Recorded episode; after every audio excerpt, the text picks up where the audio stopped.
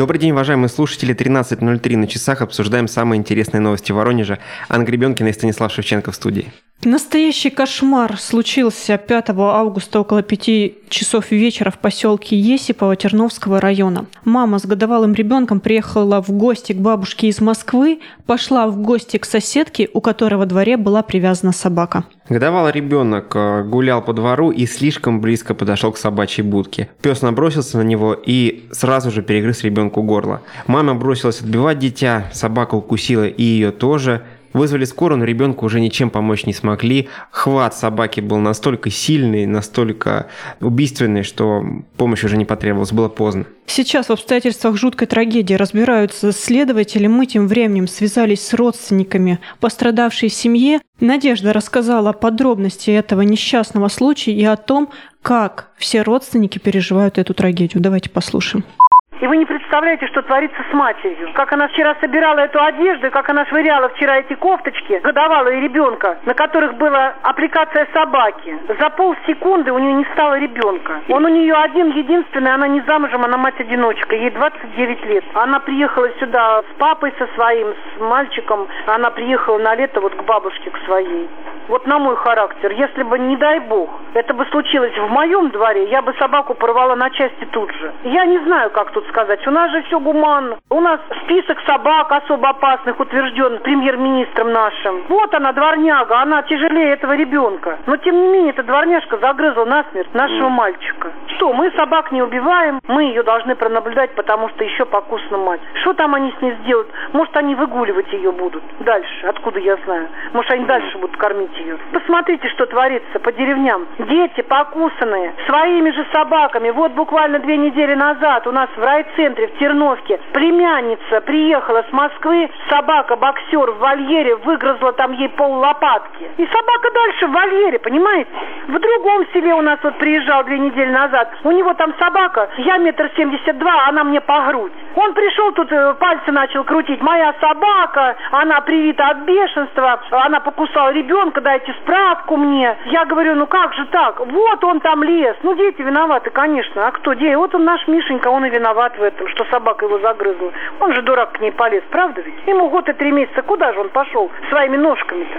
И тут, конечно, возникает э, один момент, который все-таки нельзя не упомянуть. Вот кто пускает детей гулять по незнакомому участку, да, то есть если бы там э, была включенная бензопила, да, или работал какой-нибудь ужасный огромный станок, Отпустили бы мы ребенка даже на одну минуту, да, даже то, чтобы садить его с велосипеда и поставить там велосипед к стене. И все-таки эта тема шире, чем э, тема внимательного наблюдения за маленькими детьми, вопросов воспитания и так далее. Сколько вокруг нас находится людей, у которых э, в руках поводки от настоящего оружия, от э, того, что может принести даже не травмы, а смерть. Стас, ну даже в этом случае, как нам рассказали в местной службе ветеринарии, ничего с собакой не случится. Выехали специалисты, сделали какие-то уколы, осмотрели собаку. Пройдет две недели, и если она не умрет, с ней не произойдет никаких страшных метаморфоз, то она также останется жить на этом участке. В случае, если собака все-таки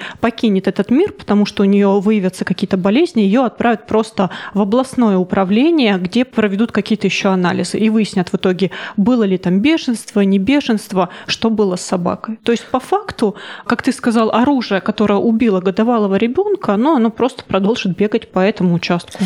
Ань, ну тут возникает другой вопрос у меня, причем непосредственно к твоей подаче вот этой темы. То есть неужели нужно наказывать нож или наказывать э, автомат за то, что благодаря этому оружию был убит человек? Неужели собака должна реально сама отвечать, не знаю, перед судом, что ли, за то, что не смогла подавить в себе какие-то инстинкты, которые в ней заложены?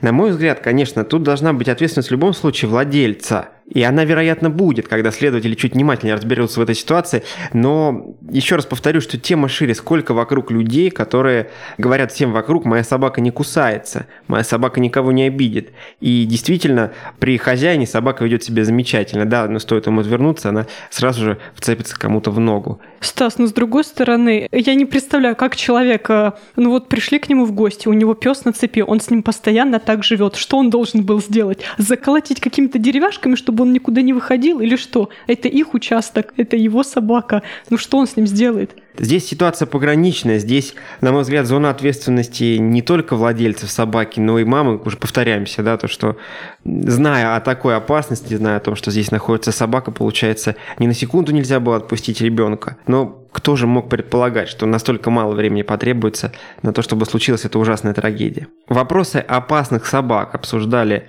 на прошлой неделе на самом высоком уровне. Правительство России утвердило перечень потенциально опасных пород. И надо отметить, что среди собаководов этот перечень вызвал очень большие споры. В частности, речь шла о том, что многие из перечисленных пород вообще отличаются миролюбивостью, и, как правило, их заводят сознательные люди, которые их воспитывают, не дают им, скажем так, проявлять э, какие-то негативные свои стороны. А породы, которые, наоборот, вызывают улыбку, да, вроде там небольших каких-то собак, они могут быть, наоборот, очень агрессивные, они могут нанести реально опасную травму Потому ребенка. что их как раз и не воспитывают. Да их и не воспитывают, и я не знаю, в какой мере их возможно воспитать. Возможно ли вообще их дрессировка в той степени, в какой возможна дрессировка некоторых больших собак? Стас, прости, перебью тебя, но с другой стороны, я тебе хочу сказать, что если все-таки даже воспитанная здоровая собака схватит тебя своими челюстями, за руку, за ногу или еще за что-то, ни ты, не воспитывающий ее хозяин, вы просто не сможете отбить эту псину. А маленькая собака, даже если она тебя укусит, то не разорвет тебя насмерть. Логика в этом есть, э, но проседает тот момент, что жесткие требования, вроде больших штрафов за отсутствие намордника, там, отсутствие поводка, они введены только в отношении 12 пород. А пород, которые могут какую-то опасность нести, конечно, намного больше. Ну, собаководы считают по-другому. Мы с тобой не собаководы, нам легко рассуждать. Даже в обсуждении вот этого списка 12 пород э, звучали такие мнения, сейчас зачитаю один из комментариев э, в соцсети. Вы никогда не думали, что животных провоцируют сами пострадавшие, хоть часто и неумышленно. Одну собаку дразнили от скуки, дергали за хвост, другую напугали, третью нечаянно облили кипятком. То есть, э, с точки зрения собак, конечно, виноваты те, кто к ним приближается. Да, вот виноват вот этот годовалый мальчик, который слишком близко к ней подошел, наверное, нарушил э, ее какую-то очерченную территорию. Но странно, что в этих вопросах все-таки люди ставят не то, что жизнь собак, да, мы не говорим про жизнь собак, а комфорт собак, вот наличие намордников, поводков и так далее выше, чем безопасность окружающих людей. Вот это меня действительно пугает. Про намордники многие говорят, что собака, если ей нужно будет, она легко снимет любой намордник, легко его скинет. Тоже мнение такое достаточно странное. То есть, если собака легко скинет намордник, то он, в общем-то, и не нужен. Так получается. Очень странно. Еще один комментарий по этому поводу из соцсетей. Пишет девушка. На моего сына сегодня на детской площадке накинулась чихуахуа. Он не лез к ней, не пугал, пробегал на расстоянии 3-4 метров ко мне. Вот видишь, Стас, как раз та ситуация, которую ты описывал. Маленькие собаки, а вреда от них может быть еще побольше, чем и от больших. На месяц назад э, собачий вопрос обсуждали на уровне областной думы. Там приняли в двух чтениях региональный закон об ответственном обращении с животными. Тут рассказывалось и о строительстве приютов, и о запрете эвтаназии, и о введении новых обязанностей для владельцев собак и кошек и так далее, и так далее. Стас, ну вот круглый стол, который был накануне принятия этого закона, на нем обсуждалось, кстати, преимущественно как раз отношение людей к бездомным животным. И зоозащитники яро так выступали и кричали о том, что мы, горожане, так плохо относимся к животным, там, призываем их э, отстреливать, убивать, а хотя их просто нужно чипировать, стерилизовать и вообще вообще к ним просто замечательно относиться. И они сразу же станут спокойными? Ну, вероятно, да. Я тоже не сторонник этой логики. Нам остро не хватает в третьем кресле, у нас в студии три кресла, но остро не хватает в третьем кресле какого-нибудь зоозащитника, который все-таки отразил бы другую точку зрения. Ну а пока его нет, мы все-таки подведем итог вот этого обсуждения. Владение собакой – это скорее все-таки хобби. За редким исключением, я говорю о собаках-поводырях, я говорю о собаках, которые, может быть, выполняют какие-то служебные функции – это воля исключительно владельца. То есть мне хочется завести собаку, я заведу собаку, она будет э, моим другом, она будет там меня поддерживать, я буду с ней комфортно, весело проводить время. Это хобби. Но почему это хобби ставит э, всех окружающих э, в неудобное положение? Почему люди должны испытывать какие-то странные эмоции, прятать детей, когда эта самим собака... Прятаться. Да, самим прятаться, когда эта собака идет там без поводка и без намордника. Ведь, да, если говорят, что это хобби, ведь если автовладелец владелец будет очень громко там шуметь у вас под окнами, будет выливать автомобильное масло прямо к вам под окно, будет насыться по двору на огромной скорости, наверное, вы все-таки сделаете ему замечание, да, не грязни, убирай за собой, не позволяя себе каких-то чересчур... Резких движений. Да, активных действий. Но почему-то с собаководами это не работает, может быть, потому что их слишком много, поэтому очень многие относятся достаточно формально к простой обязанности следить за своим животным. И если возвращаться к случаю из Терновского района, тут нельзя отрицать ответственность мамы, да, которая все-таки где-то не доглядела. Ну, кому от этого легче сейчас, если произошел этот ужасный случай? Оставайтесь с нами, продолжим разговор о самых э, интересных новостях Воронежа через несколько минут.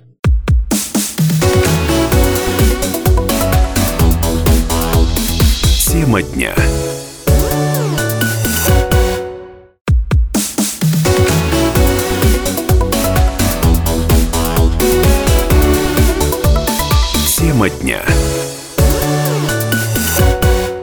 Снова здравствуйте, уважаемые слушатели. Продолжаем обсуждение интересных новостей Воронежа. В поселке Анна десантник весело отпраздновал 2 августа. На видео попал момент, как молодой человек приводит огнетушитель в рабочее состояние и в прямом смысле идет в атаку. Но атакует он треножники гаишников. Видимо, когда проезжал мимо за рулем, они изрядно его достали. Поэтому мужчина залил ненавистные ему технические приспособления пеной. Надо сказать, и он не пожалел.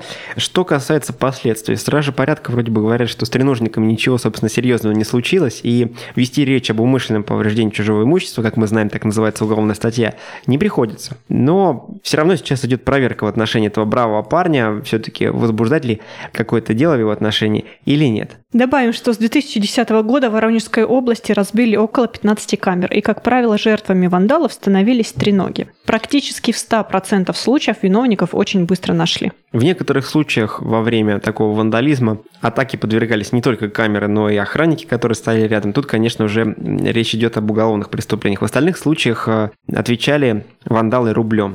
Ну, мне кажется, что все-таки 15 камер за 9 лет это не так уж и много. Я не призываю громить учитывая, камеры.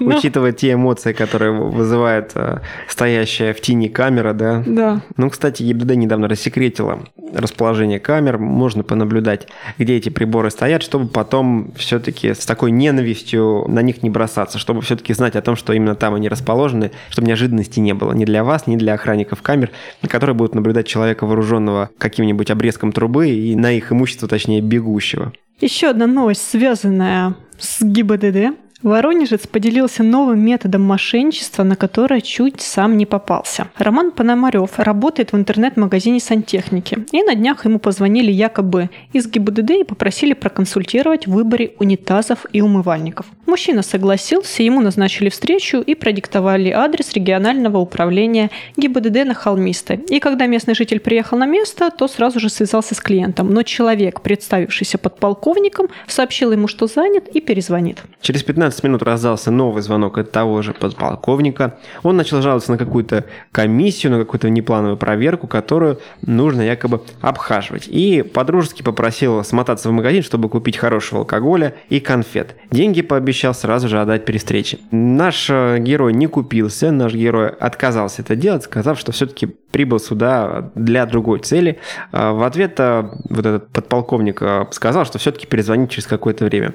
Звонков больше не было. Стас, ну давай все-таки расскажем, в чем заключалось в данном случае мошенничество, потому что, как позже выяснил сам наш герой Роман Пономарев, многие его друзья сталкивались с подобными случаями. Покупка алкоголя здесь выступает таким отвлечением внимания, когда ты звонишь вот этому подполковнику и говоришь о том, что все, все куплено, куда мне это все отнести, он говорит, «Э, пожалуйста, положи вот еще на этот счет определенную сумму, я тебе сразу же ее верну. Вот как раз ты мне будешь отдавать коньяк и конфеты, и как раз я тебе отдам и деньги. И само высокое звание человека, который с тобой разговаривает, оно уже выступает неким гарантом, да, ну неужели тебя будет обманывать какой-то подполковник, да? Серьезный человек все-таки. Да, и очень много различных вариантов такой схемы представляются высокими директорами каких-либо компаний и статусными предпринимателями, и военными в высоких званиях. И все сводится к тому, чтобы произошел вот этот вот перевод э, денег э, со счета на счет. Ну а коньяк и конфеты обманутым остаются остаются как такое утешение. утешение, да, едва ли можно так сказать, или воспоминания о вот этом прекрасном дне, когда они потеряли крупную сумму. Такой же обман работает, кстати, при устройстве на работу. Когда вы звоните по номеру в объявлении какой-то привлекательной вакансии, и вам назначают встречу, просят перед этим положить на счет начальника определенную сумму, якобы сразу же при встрече ее вернут, то тоже будьте настороже, ничего хорошего, как правило, ждать не приходится. Давай перейдем к другим новостям. В Воронежской области в 2018 году и первом полугодии текущего года было выявлено пять организаций, которые имеют признаки финансовой пирамиды. Три основных признака пирамиды – это предложение сверхвысоких доходов, привлечение большого количества участников и широкая реклама. Вот если все это вместе собирается, то перед вами наверняка обманщики. В Воронежском отделении Банка России также обращают внимание, что в первую очередь необходимо проверить наличие лицензии на ведение заявленной деятельности, либо узнать статус компании на сайте Банка России в разделе «Проверить участника финансового рынка» и в разделе «Финансовые рынки».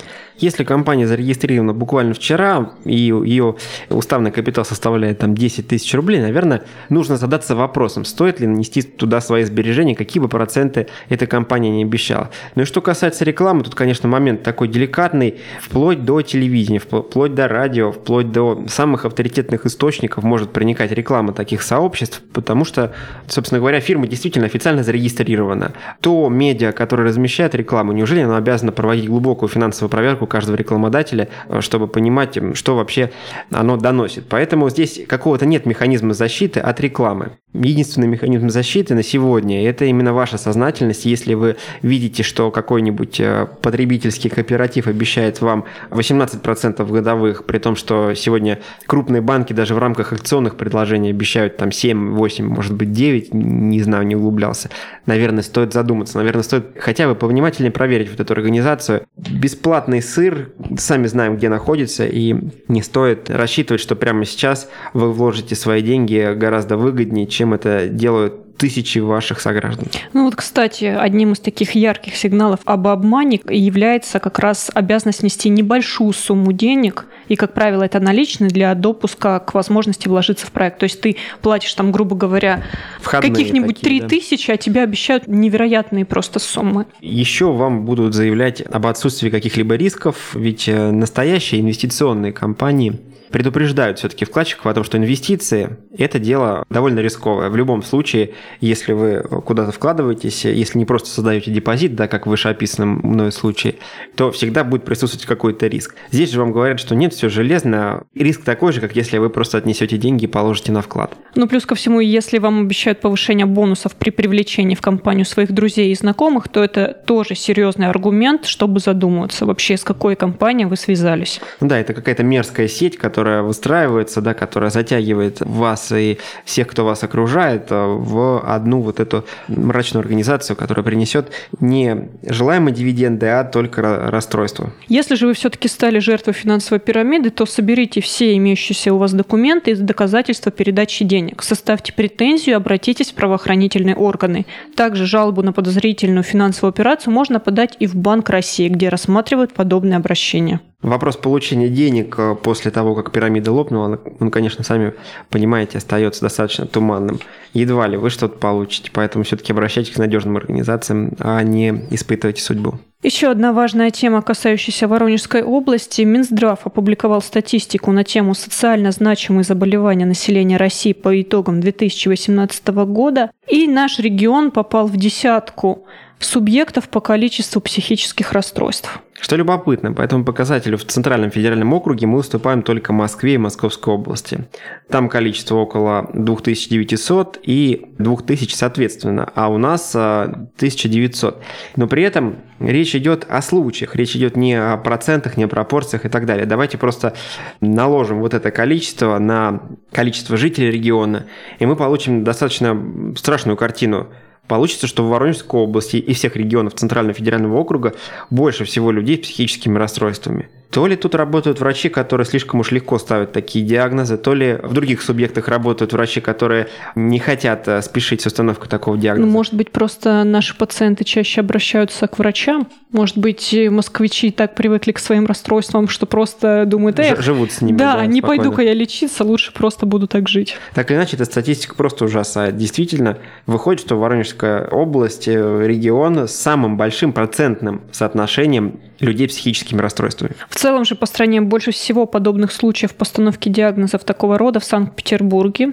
4783. Воронежская область по числу э, новых психических расстройств уступает э, не только Москве и Питеру, но и также Челябинская, Саратовская областям, республикам Татарстан и Башкортостан. И что любопытно, если говорить о нашем регионе, еще в статистику не вошли почти 1700 жителей области, чьи психические проблемы связаны с употреблением наркотиков. К другим новостям, на вчерашнем планерном совещании в мэрии Воронежа выступил главный спасатель города Сергей Хамук. Он, в частности, рассказал о том, что защитные полосы тех лесов, которые примыкают к Воронежу, будут расширены с 3 метров, как сегодня, до 10. Давайте послушаем Сергея Хамука, что он думает на этот счет. Мы с вами можем представить себе значит, полосу 3 метра и 10 метров. Да? Расстояние достаточно разнится. Так вот, если, конечно, мы помним с вами 10 год, то на километры, в общем-то, при таких пожарах перебрасываются огненные шары на большие расстояния. При небольшом пожаре, который может иметь место на ландшафтной, то есть трава сухая, когда горит, при наличии ветра, через 3 метра на самом деле огню переброситься достаточно просто. То есть смысл тогда возникает. Уж если делать, значит делать. Поэтому я думаю, что предложение достаточно грамотное, разумное и нормальное нормативы, они же периодически меняются. Я думаю, что со временем и норматив такой же появится. Не 3 метра, допустим, а 10. Знаете, любой человек, если он немножко как бы задумывается о том, что происходит рядом, он однозначно задумывается о том, что может быть у него. Да? То есть умный учится на чужих ошибках. Поэтому, к сожалению, сегодня, да, достаточно напряженная обстановка в целом ряде регионов, где введены режимы чрезвычайной ситуации. Вы это видите сами по телевизору. Ну, слава богу, у нас все-таки погодные условия немножко отличные от этого. Нам немножко легче справляться с задачей задача, но тем не менее надо учиться на чужих ошибках. Такие итоги. С одной стороны, погода портит э, жизнь воронежцам, не дает им спокойно поехать на речку или удобно и комфортно провести время в своем регионе, действительно по-летнему, да, но с другой стороны, ей, ей аплодируют, да, все э, силовики и спасатели, то, что сейчас меньше случаев не только больших пожаров, но и неприятностей на воде. На этом мы прервемся и продолжим разговор в студии с нашим гостем, пилотом аэроклуба «Авиатор» Александром Мацаевым.